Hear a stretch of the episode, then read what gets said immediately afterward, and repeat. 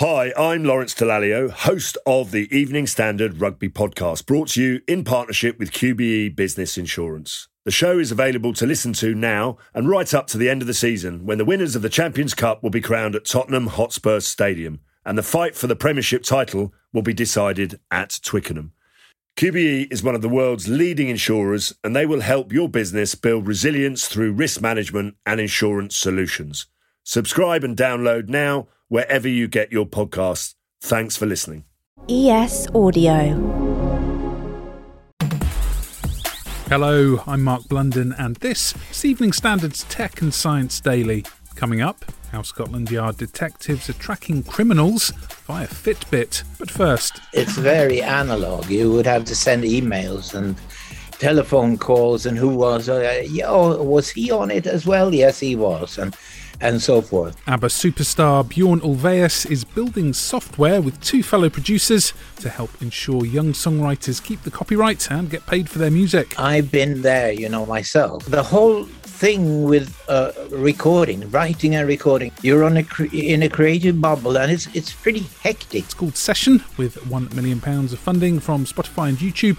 And Bjorn reckons it could help musicians more easily get paid their dues by embedding their details in the metadata. Metadata is corrupted all over the place, which means that songwriters don't get accurate payments and don't get credits the last thing you think of is really the, the, important metadata that has to follow the song and the recording. And uh, to do it afterwards, it takes a lot of time and it rarely gets right anyway. The guitarist shares ABBA songwriting credits with Benny Andersson. So, how have things changed in the digital world for musicians? Yes, it's a it's a different world, and especially, of course, with so many songwriters sometimes combining their efforts in one song. There could be 10 to 15 songwriters. And, and these songwriters could have their own managers, they could have their own publishers. And all this has, the, all this metadata has to be right, uh, unless you want your money to end up in a black box. Next. Amid growing tensions between the US, Russia, and China way up in space, now America's building the next generation of comms jammers to knock out enemy satellites comes after an emergency on the International Space Station this week after Russia used a surface to space missile to obliterate one of its own defunct satellites nearby to the ISS. Now, a next gen counter communications system is being built by US contractors, and while most of these instruments are classified, Space Force has revealed it plans to jam enemy comms in the event of a space war. The firm building the tech, called L3 Harris, says the system means the military can dominate the electromagnetic spectrum. Next.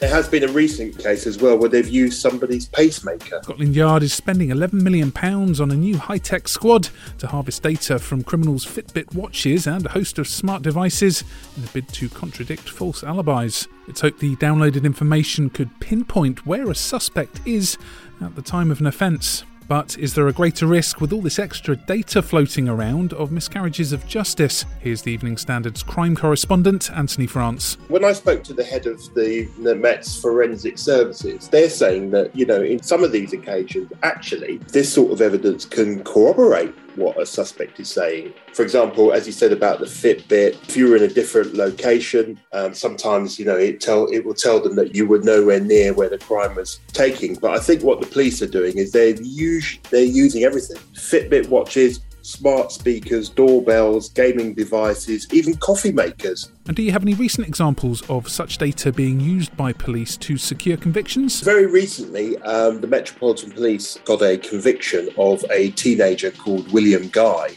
um, who was involved in the stabbing of a 15 year old boy in Broadway Market in Hackney in July of last year, but his phone showed a significant number of steps that he'd taken at the time of the incident and then no steps immediately afterwards as he hid. Next. Crowdfunding consortium has failed in its bid to raise enough ether to buy a rare 1787 copy of the US Constitution at auction. The group said it wanted to put the Constitution in the hands of the people and secured more than $40 million worth of crypto, but they were eventually pipped at Sotheby's on Thursday by a buyer who paid $43.2 million. Apparently, those donating will have their ether returned, while the auction proceeds will go to the Dorothy Tapper Goldman Foundation, which promotes the understanding of democracy. Next, had enough of doing the IRL hoovering inside your own home? How about testing out a virtual vacuum cleaner courtesy of Dyson? The company is letting customers try before they buy products, including its handheld hoovers and hair dryers, in a new online VR store. It's been designed to mirror similar physical demos in real life stores using Oculus software, and of course, you'll need the correct VR goggles to view everything. Let's go to the ads. Stay there for more news from the world of tech and science. Plus, it's the nightmare before Christmas. Yes, Crazy Frog is back.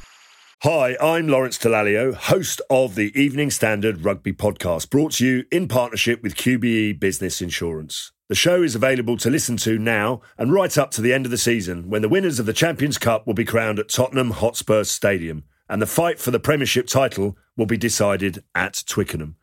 QBE is one of the world's leading insurers and they will help your business build resilience through risk management and insurance solutions. Subscribe and download now wherever you get your podcasts. Thanks for listening. Welcome back. It's been revealed that Facebook advertisers apparently promoted false claims about global heating on the platform in recent weeks, just as the COP26 conference was getting underway in Glasgow. Days after Facebook Global Affairs VP Nick Clegg touted the company's efforts to combat climate misinformation as the summit began, one conservative media network ran an ad calling global warming a hoax. The platform started adding info labels to posts about climate change that directs users to a Climate Change Science Centre, which is a new hub for facts. And finally, the Crazy Frog is back. The animated blue character, created by German DJ Reinhard Raith, was behind a ringtone trend in 2005 and even beat Coldplay with a version of the Beverly Hills Cop theme, Axel F. Now, Crazy Frog returns on the 10th of December with a classic hits mix inspired by retro TikTok trends. Why is it back? Well, Sony Music says for some reason there's been an explosion in interest about the character, with the Axel F video now having 3.1 billion YouTube views. That's the 19th most popular ever. And no, I'm not doing an impression.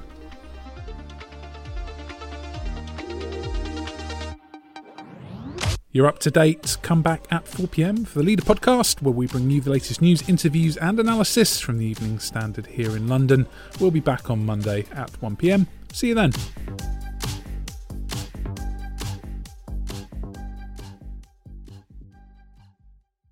Hi, I'm Lawrence Dallaglio, host of the Evening Standard Rugby Podcast, brought to you in partnership with QBE Business Insurance. The show is available to listen to now and right up to the end of the season when the winners of the Champions Cup will be crowned at Tottenham Hotspur Stadium and the fight for the Premiership title will be decided at Twickenham. QBE is one of the world's leading insurers and they will help your business build resilience through risk management and insurance solutions. Subscribe and download now wherever you get your podcasts. Thanks for listening.